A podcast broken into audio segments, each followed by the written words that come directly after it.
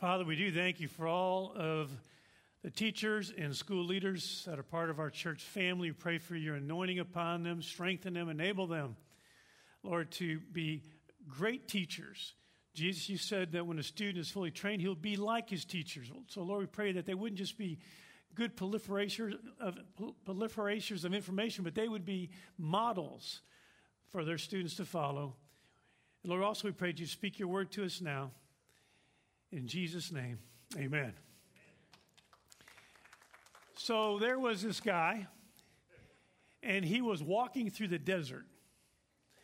And he didn't have any water, and he became very thirsty, and it was a long way still before he was going to come upon any type of village that might have a water well. And so he's, he's, he's moving through the desert, and he sees a man on a camel. And he makes his way toward the man and he thinks, surely he'll have some water. So he goes to the man and he says, I need some water, just one drink of water. And the man says, I have no water. I only have ties to sell. I'll sell you a tie. He says, I don't need a tie. I need water. The man walk, goes off in his camel. He keeps going, hoping he can get to this little village that has a water well, he heard. And as he goes, he sees another man on a camel. He gets to that man and says, do you have any water? He says, No, I only have ties. I'm selling ties. He said, Please give me a sip of water. He says, I don't have any water, only ties. And so the man goes off on a camel and he continues to head toward the place he heard there was water. And he comes across a third man on a camel, and guess what? He's only selling ties. And he says, Please, one sip of water. He says, No, I only have ties, but I'll give you one for half price. He says, I have no money. I just want a sip of water. He says, I only have ties. He goes off. Finally, he's crawling and he gets to this, it's like an oasis. There's this beautiful building. The closer he gets, he realizes it's a restaurant. It's got all these glass windows. He sees people inside. I mean, and they are eating and they're drinking. There's a giant fountain and they're dipping their glasses in water from the fountain and they're drinking, refreshed. And he thinks, finally made it. He goes into the doorway thinking, I'm finally safe. And they stop him and say, You can't come in without a tie. Now, our journey really on this earth is a journey, is a quest to meet God.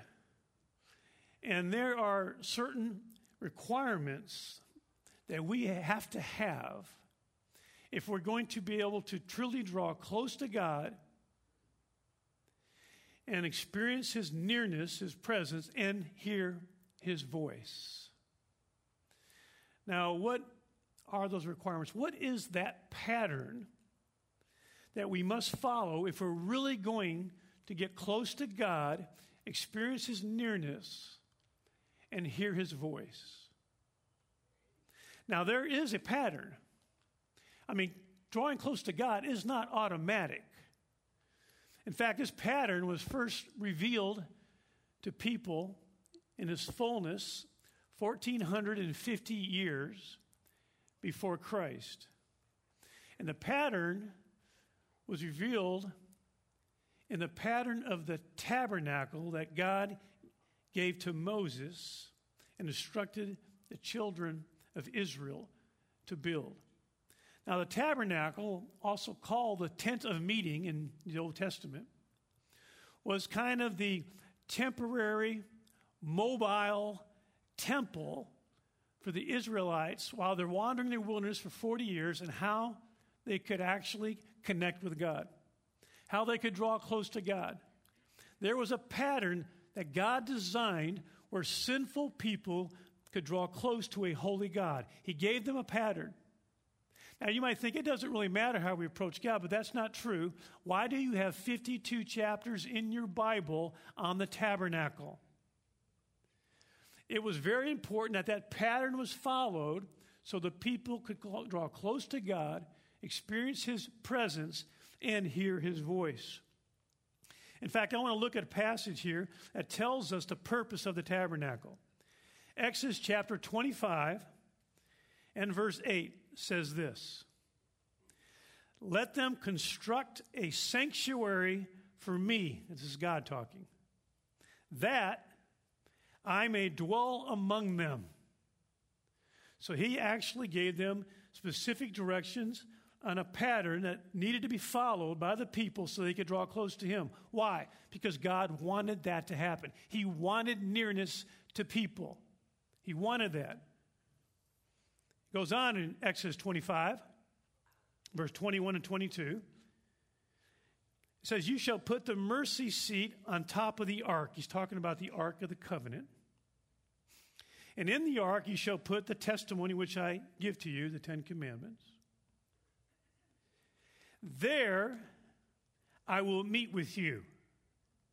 And from above the mercy seat, so on the case of the Ark of the Covenant, between the two cherubim, the golden, basically statues of cherubim angels, which are upon the ark of the testimony, I will speak to you about all that I will give you in commandment for the sons of Israel. So God wants to dwell among his people. I mean, God wants intimacy with us a lot more than we want it with him. He wants our nearness, he wants our friendship, he wants our fellowship, and he wants to speak to us. So, what does he do? He devises a way where that can happen. He devises a pattern where a sinful man, if they follow the pattern that he devised, they can experience his presence and hear his voice. Again, there are 52 chapters in your Bible about the tabernacle. It mattered how people approached God. Now, the pattern of how to approach God revealed in the tabernacle is very important. But I want you to understand this about it. A lot of people think, yeah, but that's way Old Testament stuff. That pattern doesn't matter anymore. What I propose to you is the pattern has not changed, the pattern has not been abolished. In fact, the pattern has actually been fulfilled in the person and the work of Jesus Christ. Now, Here's the point I want us to really get this morning, and that is this. If we follow the pattern of the tabernacle as fulfilled in Christ, then we can draw close to the Lord, we can experience His presence, taste His nearness, and hear His voice. So, what I want to do this morning is give you kind of a brief overview understanding of this pattern as fulfilled by Christ. All right, so let's take our first step.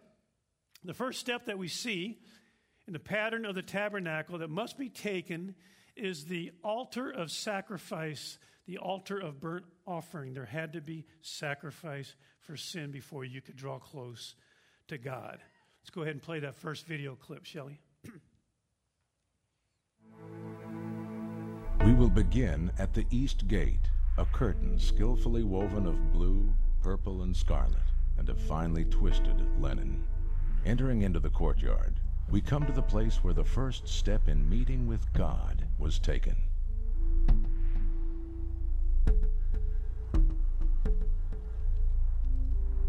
In the understanding of the seemingly cruel sacrifices comes the beauty of forgiveness and a position of right standing with God. Okay, so that's step number one. There had to be sacrifice for sin. And that, that sacrifice was a life for a life. See, according to the righteous requirements of the law, each one of us should die for our sin. That's what we deserve. We deserve death. But the law of the Old Testament, it enabled there to be either we die for our sin or an offering could die in our place. There could be a substitution, a life for a life. Now, all of the sacrifices of the Old Testament find their fulfillment in Christ and his sacrifice for us on the cross when he dies in our place. He is the Lamb of God who takes away the sins of the world. He is the unblemished Lamb of God who is sacrificed in our place. And so everyone who comes to wants to come to know God has to make that first step. They have to come to Jesus as their Savior and Lord. They have to have forgiveness of sins. You cannot come close to a holy God with your sin. So sin must be forgiven, and there must be sacrifice, and there was. When Jesus Christ dies on the cross, he dies in our place, a life for a life. His blood is shed instead of ours, so we can have forgiveness of sins. This is where the tabernacle journey begins. And this is the gospel. This is good news. This is, we can come to know God because of what Jesus did for us on the cross. He died in our place. He rose again, proving that the cross worked. And God the Father received that for our forgiveness. So that's where it all starts. If we want to draw close to God, we must come to a place where we genuinely, sincerely turn to Jesus as our Savior and the Lord of our lives. So I just want to pause a moment because if you haven't yet done that, then all your other attempts, any, you can't, there's no, there's no going around this to get near to God. This is the only way. Jesus said, I'm the way, the truth, and the life. No one comes to the Father but through me. He's the sacrifice for sins. We can't draw close without having Him as our Savior and Lord. So if you haven't yet done that and want to do that, you can do it today. You can do it in this room, you can do this online, and you can just say, Jesus, if you mean it, Jesus, I want you to be my Savior and my Lord. I'm asking you today to do that, to come into my life. Forgive me my sins. Ask Him. Just ask Him. That's where it all starts. Now, some of you might say, well, you know, I did that a long time ago, but I've been a bit of a prodigal. I went away from God. But I've, I've come back. I've come back. Maybe you're in this room and you feel like you've been a prodigal. You've come home. Maybe you're online. You've been a prodigal. You've, you've come home to the Lord. All I want to say to you is welcome home. Amen. Welcome back. Welcome back. You don't have to earn it.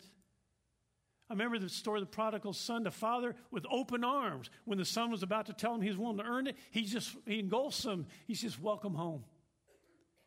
And that's what the father says to any of you who've been away. Just welcome home. Welcome home. All right, step number two. Step number two is the, is the bronze laver. And let's watch this clip. Next, we see a large basin of water placed strategically between the brazen altar and the tent of meeting. The laver was a vessel of physical and symbolic cleansing for the priests in their service before the Lord. It was absolutely essential that they were to be clean before beginning the process of meeting with their holy God.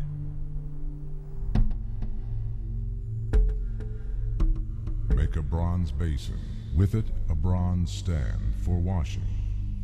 Place it between the tent of meeting and the altar, and put water in it. Aaron and his sons are to wash their hands and feet with water from it. Whenever they enter the tent of meeting, they shall wash with water, so that they will not die. Also, when they approach the altar to minister by presenting an offering made to the Lord by fire, they shall wash their hands and feet, so that they will not die. This is to be a lasting ordinance for Aaron and his descendants for the generations to come. So, the next step in approaching the nearness of God now is this bronze laver. And it contained water, and the priests were to wash their hands and their feet before they enter into the holy place. Now, according to the New Testament, all of us who know Jesus Christ as our Savior and Lord, we are now priests of God there is something called the priesthood of the believer. There's not some special class of priest. All of us who know Jesus as Savior Lord are now priests. And so we need to understand that we need to make sure that we are dealing with the sin as we go through life as a Christian, even. We're dealing with that sin appropriately so we can walk in nearness and fellowship to God. 2 Timothy 2:21 says this: Therefore, if anyone cleanses himself from these things, he will be a vessel for honor, sanctified, useful to the master, prepared for every good work. Proverbs 28, verse 13 says, He who conceals his transgressions will not prosper, but he who confesses and forsakes them will find compassion. So, as Christians, we are forgiven in Christ. This is true. But we need to understand uh, this picture that is given to us. The picture of, in the ancient world, going to a bathhouse. That's how you, you didn't have a shower in your, your house in the ancient world. You went to the bathhouse. And when you went to the bathhouse, you were completely clean at the bathhouse. Then you put your clothes back on and your sandals back on, and the time you got home, your feet on these dusty roads were dirty. The rest of you was still clean, but your feet were dirty. That's why they had a place to wash their feet at the entrance of each home. Now, Jesus actually takes this picture in John chapter 13 and, and really develops it as he's speaking to Peter. But here's the truth, very simply, and that is this As a Christian, we are forgiven. But as we walk through this world in which we live, sometimes we still sin. We still get our feet dirty. How do we cleanse ourselves even from that sin as we walk through this world? It's called confession. We confess the sin to God. Here's what it says 1 John 1 9. If we confess our sins, he is faithful and righteous to forgive us our sins and to cleanse us from all unrighteousness. Psalm 32, verse 5 King David said, I acknowledge my sin to you, and my iniquity I did not hide. I said, I will confess my transgressions to the Lord, and you forgave the guilt of my sins. See, so many, so many Christians, they just they stop that simple confession, that exercise of when you sin, be quick to confess it to God. Don't let there be a bunch of unconfessed sin you're walking in. A bunch of sin you're not repenting from, you're not confessing. That will hinder you from drawing close to God. Even as a Christian, that will hinder you. So get in the habit of quickly confessing sins when they happen. Just say, Lord, I was wrong to do that. It was sin. Please forgive me. Just quickly keep a short account with God. And so I want to take a moment, and even as we're talking about preparing, even now to draw close to the Lord during this service, closer, but also this Wednesday special service, let's have some, a moment of some self examination. Now, John Wesley, really one of the key fathers of uh, the Methodist church movement, who, probably turning in his grave uh, these days from what's being done by much of the Methodist church. But it wasn't that way when he helped begin it. Very godly man. And John Wesley had his, he had these self examination questions. And I just want to just I want to go ahead and go through these questions that he actually went through on his on his own, and I've been using in my life. John Wesley's self-examination questions, and as I, as I read them, I want you to think: Is do any of these apply? Is there anything you need to confess to the Lord? Question number one: He asked himself, "Am I consciously or unconsciously creating the impression to others that I'm better than I really am?" In other words, am I a hypocrite? Am I honest in all my acts and words, or do I exaggerate? Do I confidentially pass uh, on information that's been entrusted to me with confidence? Can I be trusted? Am I a slave to the way I dress, or to friendships, or to work, or to habits of any sort? Am I self conscious? Am I self pitying? Am I self justifying?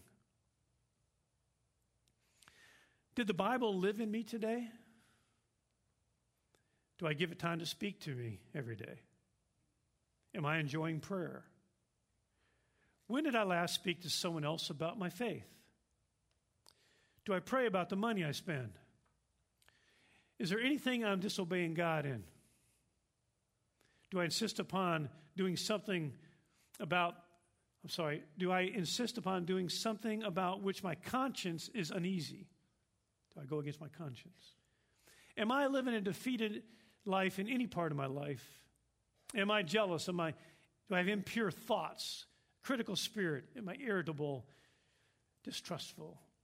How do I spend my t- spare time? Am I proud? Is there anyone whom I disown, criticize, hold resentment toward? What am I doing about it? Do I grumble, complain? Is Christ real to me? Father, we just ask that you would search our hearts by the power of your Spirit even now. Show us if there's any unconfessed sin in our lives that we might confess it in the name of Jesus. Now, some of you, I'm just going to just I'm going to pray a little bit more, but some of you might want to say, you know, there's some there's some sheets of paper on the tables around the room and a pen. Some of you might want to just write it down. Don't put your name on. Just write it down and write 1 John 1 9 over it and throw it in the trash. Just throw it in the trash. And so I'm going to pray a little bit more. And so if that's what you say, I just want to go ahead and just write it down, write 1 John 1 9, 9 over it. Because I think sometimes that helps us realize I really am forgiven. He promises, if I confess my sin, He is faithful and just to forgive me of all my sin and cleanse me from all unrighteousness. So, Father, we do ask you, Lord, would you show anything that we need to confess, any one of us, or that we might just really, truly bring it before you.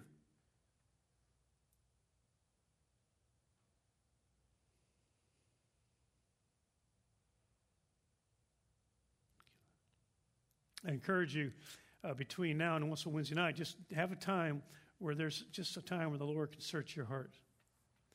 All right, next place we go to after the uh, bronze laver is the holy place. Let's watch this.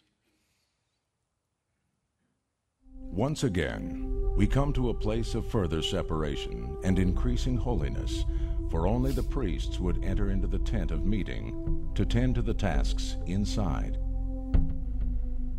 The curtain served to place emphasis on purity and consecration, which were prerequisites before proceeding into the first room of the tent of meeting. This visual reminder heightened the importance of God's holiness.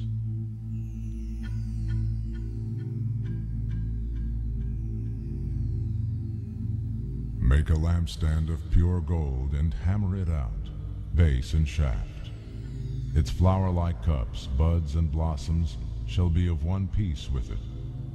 Six branches are to extend from the sides of the lampstand, three on one side, three on the other. Then make it seven lamps, and set them upon it so that they light the space in front of it. Its wick trimmers and trays are to be of pure gold. A talent of pure gold is to be used for the lampstand and all its accessories. See that you make them according to the pattern shown you on the mountain.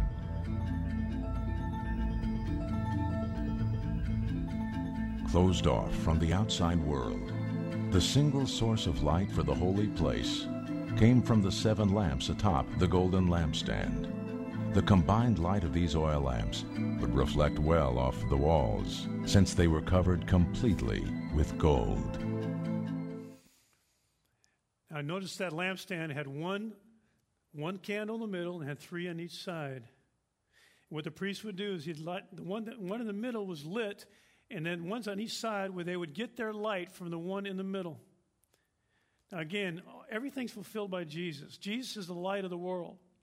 But then he turns around and says, Now we're the light of the world. How do we get our light? We get our light by leaning into him, by drawing close to him. I mean, and, and it, when, the closer we draw to Him and really have fellowship with Him, the brighter we shine, the more light we shine. Aaron, go ahead and come on up here. Where is Aaron at?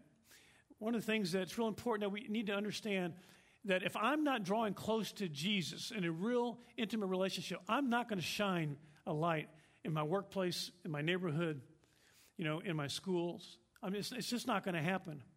I'm not going to live that way. It's so crucial that if we're going to actually shine, we've got to be. It's a. It's, I love this picture of the lampstand. You got to take. You got to lean in to that middle candle to get lit. We got to draw close to Jesus if we're going to shine our light. And so I want to just do something for a moment. I just want to just. I want to take a moment and just do that. I want to just talk about it. Let's all stand for just a second. I just want us to just just go ahead and close your eyes. If you don't know the words, you can go ahead and look at the screen. But it's a song that we know. And I want us just go ahead and just focus on Jesus now. With the eyes of your heart, focus on Jesus right now.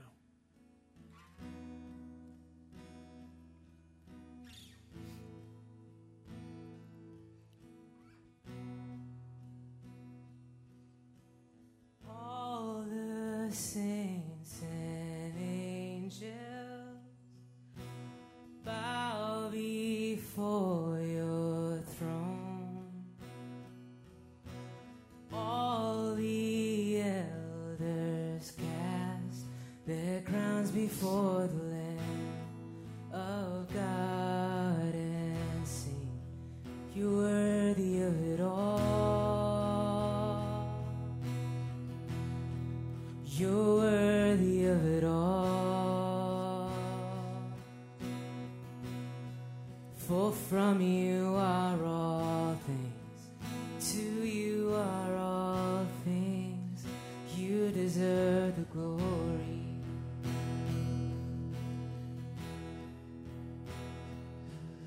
And day and night night and day let incense arise.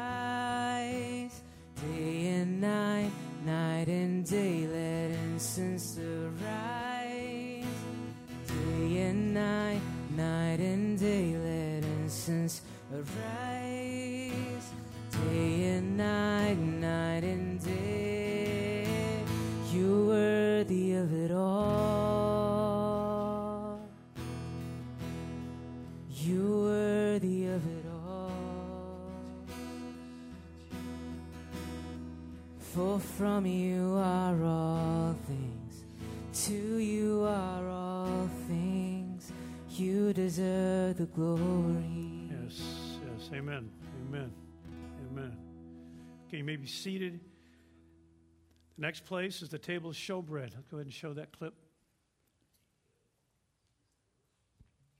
The ambient glow of the lampstand would illumine across the room to the table of showbread. On this table were kept 12 loaves of fresh bread, one for each tribe, as a continual reminder of man's need for God's provision. This offering of bread was called the bread of presence, since it was kept before God's presence. Okay, remember now that the bread is it was for the food for the priest. Remember, it's the priesthood of believer. We are priests of the Lord. And we actually have better than that because Jesus is the bread that comes down from heaven, John chapter 6. And we actually get our spiritual nourishment from him. He gives us our satisfaction, he gives us our strength. One of the reasons that we do the Lord's Supper every Sunday, first of all, because in Acts chapter 20, verse 7, it says they, they met on the first day of the week, Sunday, in order to break bread together to share the Lord's Supper. So we're following a biblical pattern, but also it's an important part of worship. When you, when you take communion, don't let this go into just some type of you know, mechanical, rote action. I mean, really, i tell you what I do. i tell you, every time I eat and drink, I pray this very simply. I realize, I mean, I'm drawing close to Jesus. I eat and drink, and I say, By your stripes, I'm healed. See, there's power in the atonement. I'm drawing from it. By your stripes, I'm healed. By your strength, I'm strong. By your wisdom, I'm wise. I am entering into, I am drawing from Him. It's important that we understand that it's not just some little exercise. It's, all, it's about intimacy with Christ and drawing our life from Him. And so the table of showbread, again, is fulfilled by Christ. Next part.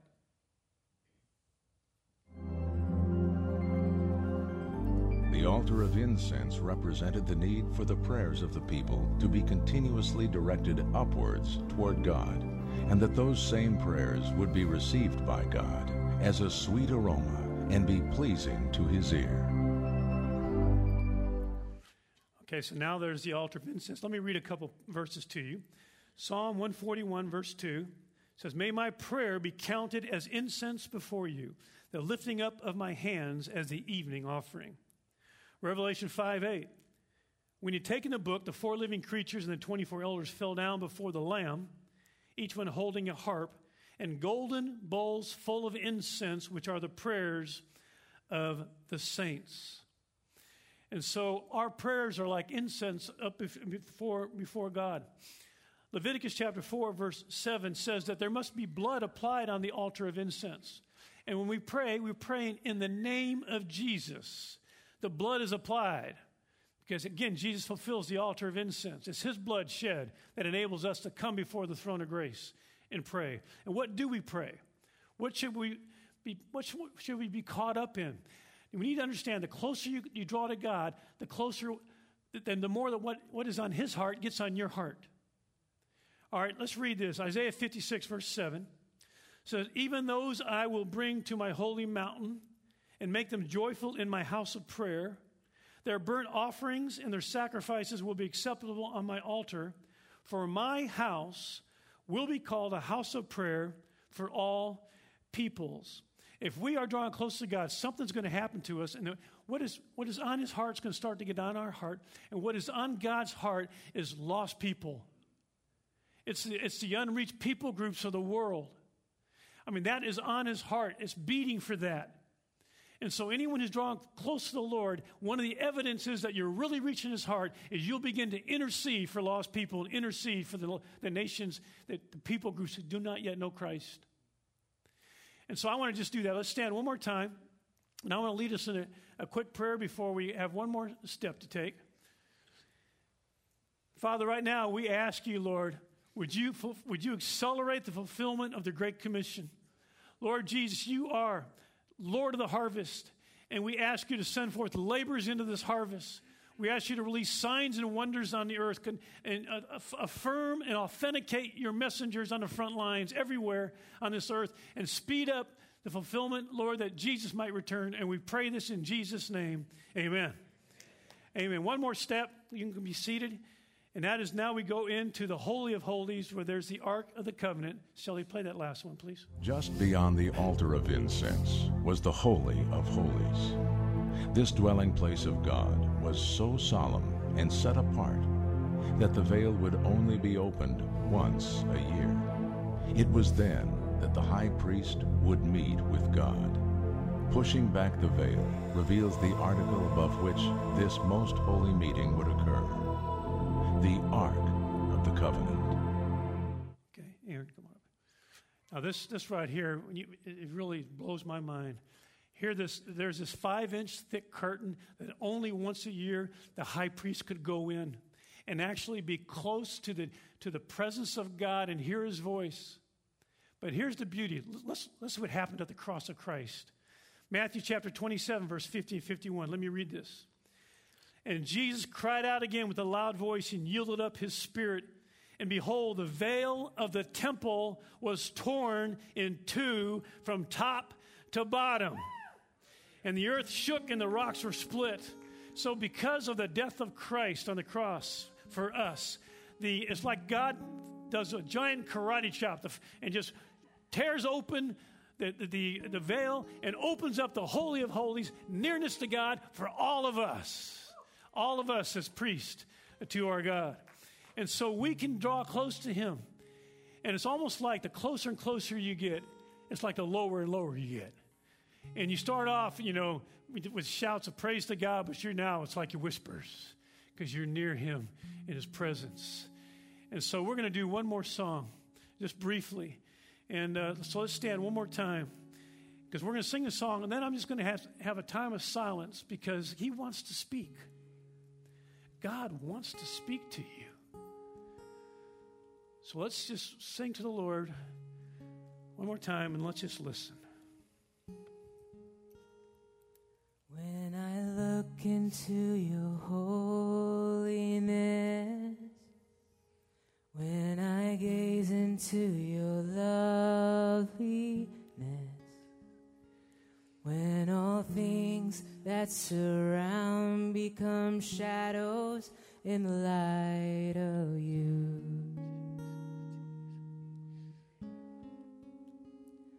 When I found the joy of reaching your heart, when my will becomes enthroned in your love, when all things that surround become shadows in the light of you. Jesus, I worship you. I worship you.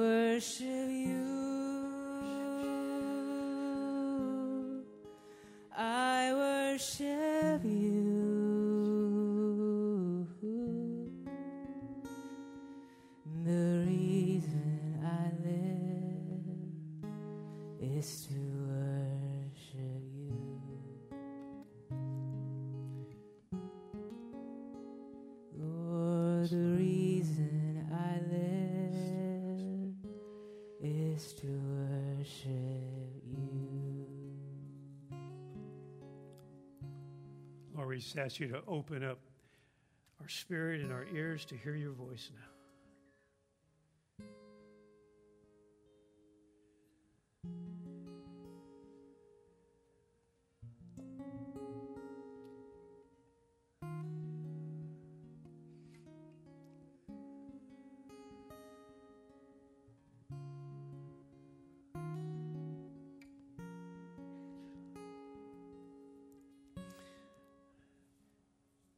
Lord, we do pray that you'd really bless our Wednesday worship time following this pattern. And I pray, Lord, that we would be mindful of this pattern ourselves every day. That it matters how you're approached. And Lord, that we would be those who seek you with all of our heart and find you. Before we're dismissed, I do want to just say if this is your if you're new here, I'd love to meet you over in the welcome corner. If you have any questions for our staff and connection corner. And there will be some leaders up here in front that will be glad to pray for you. So if you have any prayer requests, please don't leave without letting someone pray for you. God bless you. You're dismissed. Have a great day and a great week.